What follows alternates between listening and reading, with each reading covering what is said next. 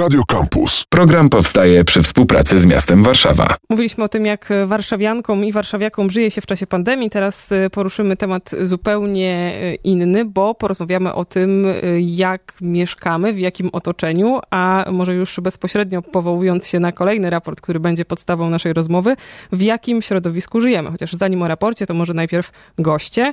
Monika Konrad i Agnieszka Kowalewska z Miejskiej Pracowni Planowania Przestrzennego i Strategii Rozwoju Warszawy. Dzień dobry. Dzień dobry. Dzień dobry. Witam. W jakim środowisku żyjemy? Raz jeszcze powtarzam, to jest y, tytuł raportu, jednego z kilku, które powstały podczas pracy nad studium uwarunkowań kierunków zagospodarowania przestrzennego miasta Warszawy. Ten dzisiejszy będzie dotyczył właśnie środowiska czy też ekosystemu. I może zacznijmy od tego, co najbardziej widoczne albo najbardziej odczuwalne, czyli od zieleni. Da się czasem prosto zaobserwować, że kiedy szukamy dla siebie zielonych terenów w Warszawie, to potem się okazuje, że wszyscy spotykamy się w Campinosie, a tymczasem już lektura tego raportu może wskazać inne zielone i cenne przyrodniczo miejsca w Warszawie, prawda? Tak, ja, ja, ja, wszystkich, Monika Konrad, ja wszystkich y, zachęcam do zapoznania się z raportem.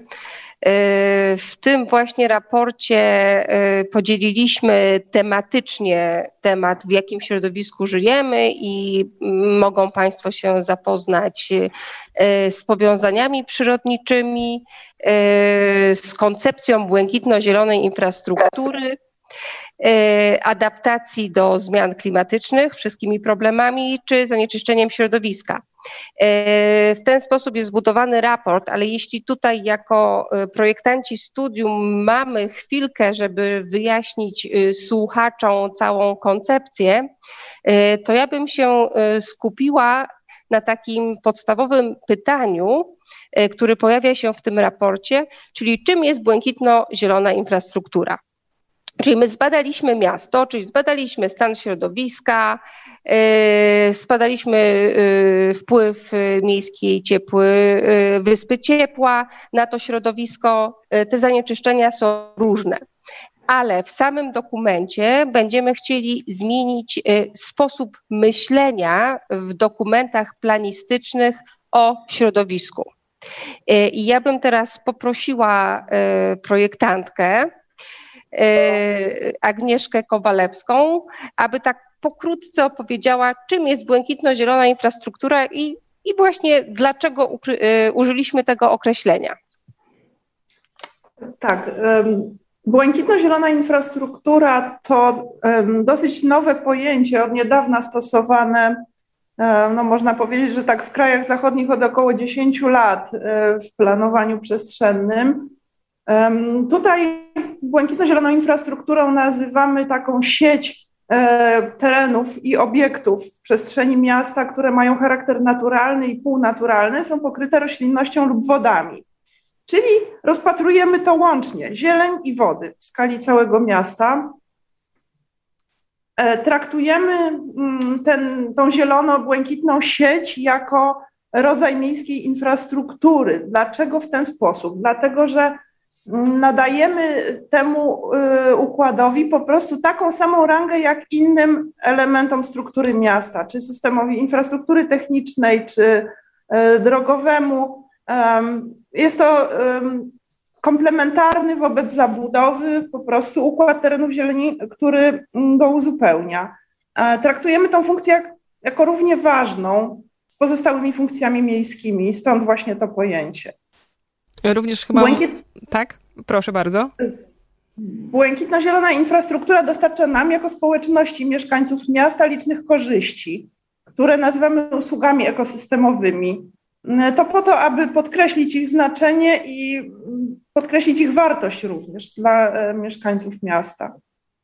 I właśnie do tej e, wartości chciałam się odnieść, bo kiedy kilka tygodni temu gościła u nas Justyna Glusman, rozmawiałyśmy o zarobkach czy też przychodach, które generują drzewa Warszawy, więc jest to fragment tej e, wspomnianej przez Panie błękitno-zielonej infrastruktury. E, czy możemy w takim razie w jakiś sposób określić zagęszczenie tejże infrastruktury, jak wiele zielonych terenów, jak blisko mieszkańców, czy też jak wiele zbiorników wodnych i rzek mieści się w Warszawie?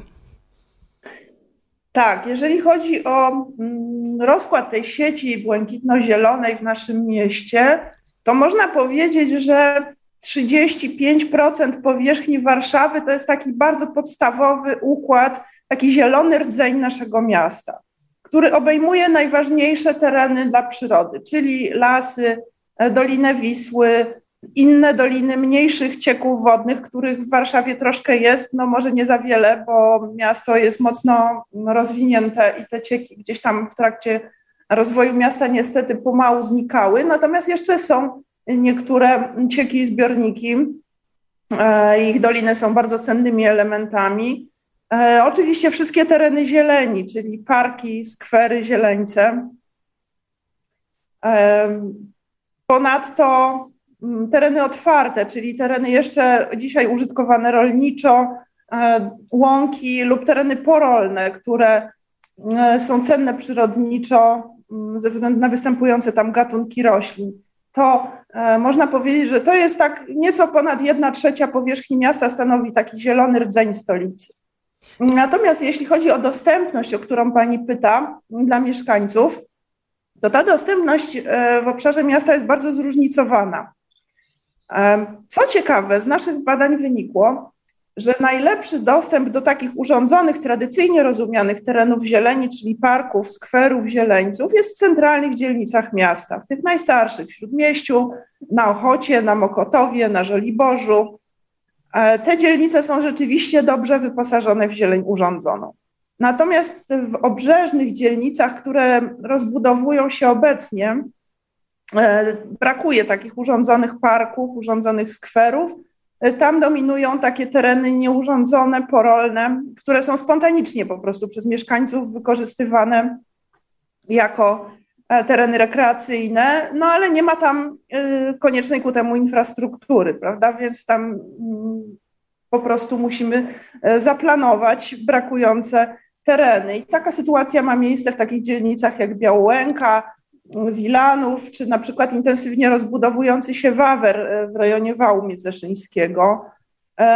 Natomiast e, w Wawrze jest jeszcze inna sytuacja, bo tam mamy bardzo dużo lasów, prawda? I te lasy bardzo często pełnią funkcję również terenów mm, rekreacji, są tak użytkowane przez mieszkańców, natomiast jakby też nie zawsze mm, istnieje tam infrastruktura ku temu. E, co prawda, w ostatnich latach lasy miejskie podjęły bardzo mm, intensywne prace nad e, aranżacją skwerów leśnych. I to są bardzo fajne realizacje, które pozwalają właśnie na rekreację na takich leśnych polanach. Są place zabaw robione i to bardzo pomaga zapewnić te funkcje rekreacyjne dla mieszkańców e, tych okolic. W jakim środowisku żyjemy? Mniej więcej na takie pytanie odpowiadają na naszej antenie Monika Konrad i Agnieszka Kowalewska z Miejskiej Pracowni Planowania Przestrzennego i Strategii Rozwoju Warszawy, a jest to też y, tytułowe pytanie, po którym znajdziecie raport, na podstawie którego toczy się nasza rozmowa. Mogłybyśmy podrzucać naprawdę mnóstwo statystyk, na przykład o zanieczyszczeniu świetlnym Warszawy, czy też o stanie powietrza, o hałasie, który y, w stolicy się toczy w różnym natężeniu, ale chciałabym y, zwrócić uwagę na zmiany klimatu, bo okazuje się, że zostały one też zmierzone na poziomie Warszawy. Jak zmienia się klimat Warszawy w ostatnich latach? Dwa ostatnie dziesięciolecia e, w Warszawie były najcieplejsze w historii pomiarów temperatury w naszym mieście. I tutaj istotną rolę odgrywają różnice temperatur między centrum miasta a obrzeżami. E, warto zauważyć, że średnia roczna temperatura powietrza różni się o ponad 2 stopnie między centrum a, a rejonami peryferyjnymi. Może się to wydawać niewiele, ale to jest jakby średnia roczna, prawda? Natomiast w poszczególnych dniach czy godzinach mogą te różnice być znacznie większe. E, latem te różnice sięgają ponad 3 e, stopni Celsjusza. Istotnym tutaj miernikiem jest też występowanie nocy tropikalnych. To, to są takie noce, w czasie których temperatura nie spada poniżej 20 stopni i to powoduje, że nasze organizmy nie mogą tak efektywnie odpocząć. W centrum miasta tych nocy jest powyżej 7 nawet e, w ciągu roku, natomiast na obrzeżach jedna, dwie. Tak więc ta różnica jest naprawdę istotna. Co istotne, również e, sumy opadów w Warszawie są większe niż na Nidzinie Mazowieckiej, otaczającej miasto. To też związane jest z układem temperatur i, i, lokalnego mikroklimatu po prostu miasto jakby, mówiąc kolokwialnie, przyciąga większą e, liczbę opadów.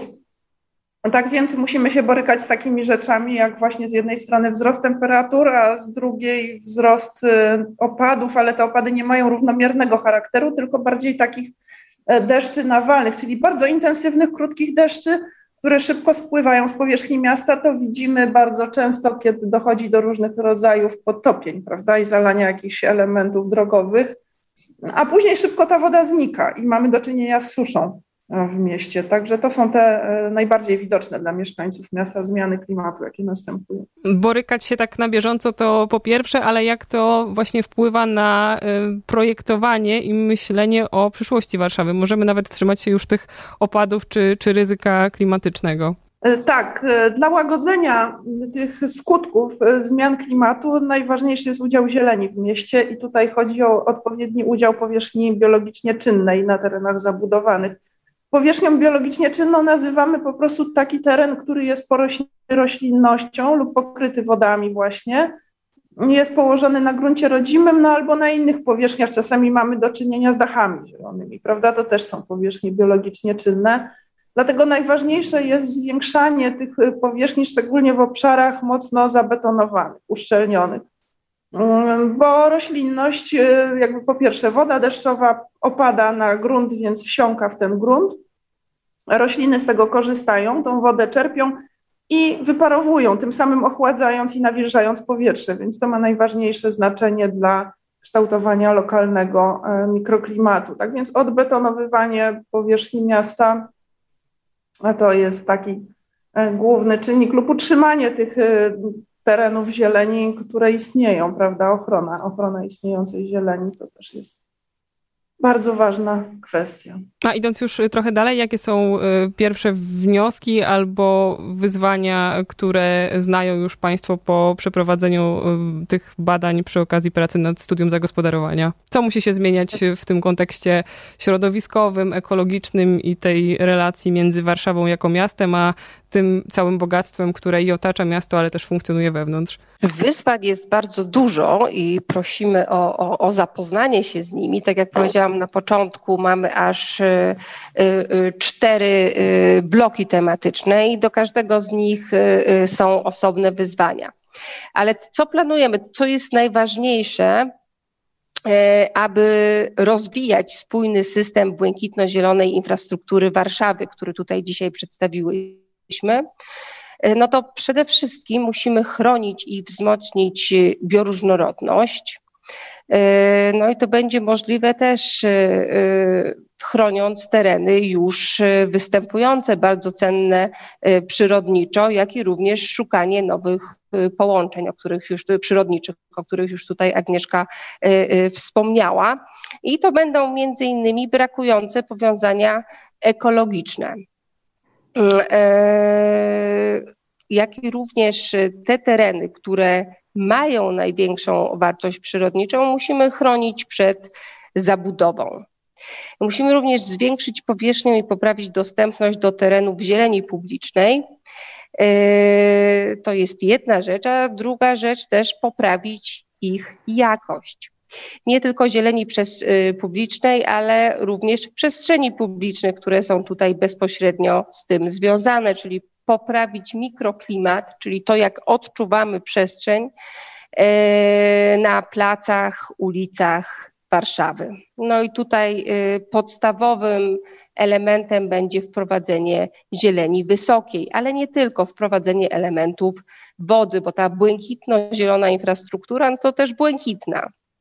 E, I ten, e, ten błękit to nie tylko Wisła, e, to też wiele kanałów, to też fontanny miejskie, ale nie aż tak bardzo jak mała retencja, która też powinna być wprowadzona w jak najwięcej miejsc systemowo.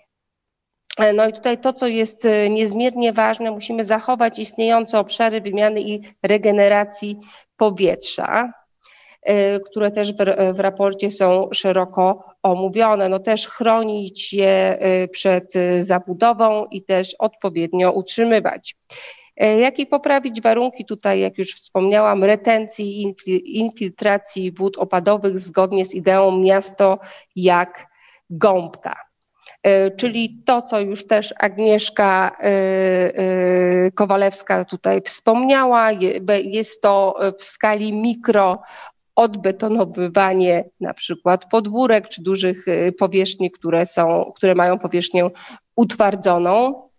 Jest to wprowadzanie małej retencji wzdłuż ulic, w parkach, Y, czy też myślenie o tym już y, na takim bardziej poziomie operacyjnym, którego, y, który w studium możemy jedynie wskazać jako wytyczną, też projektowanie zbiorników na wodę opadową, na przykład pod placami. No i też taką mm, ideą, którą też przedstawiliśmy w raporcie, która niejako spina koncepcyjnie zarówno Y, zagadnienie przestrzeni publicznych w Warszawie, jak i infrastruktury błękitno-zielonej e, są zaproponowane przez zespół projektowy Nowe Zielone Pierścienie. I tutaj też poproszę e, Agnieszkę, żeby może opowiedziała i tutaj już trochę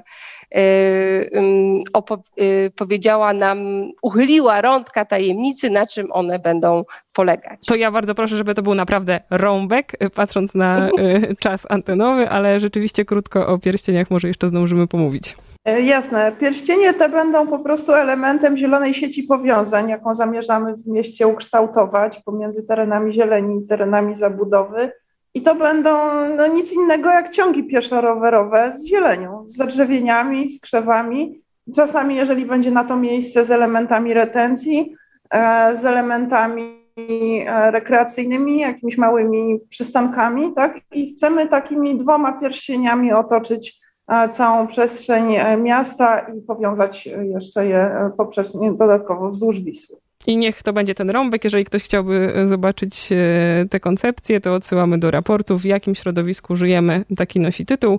Monika Konrad i Agnieszka Kowalewska, Miejska Pracownia Planowania Przestrzennego i Strategii Rozwoju Warszawy. Dziękujemy bardzo. Dziękujemy. Program powstaje przy współpracy z miastem Warszawa.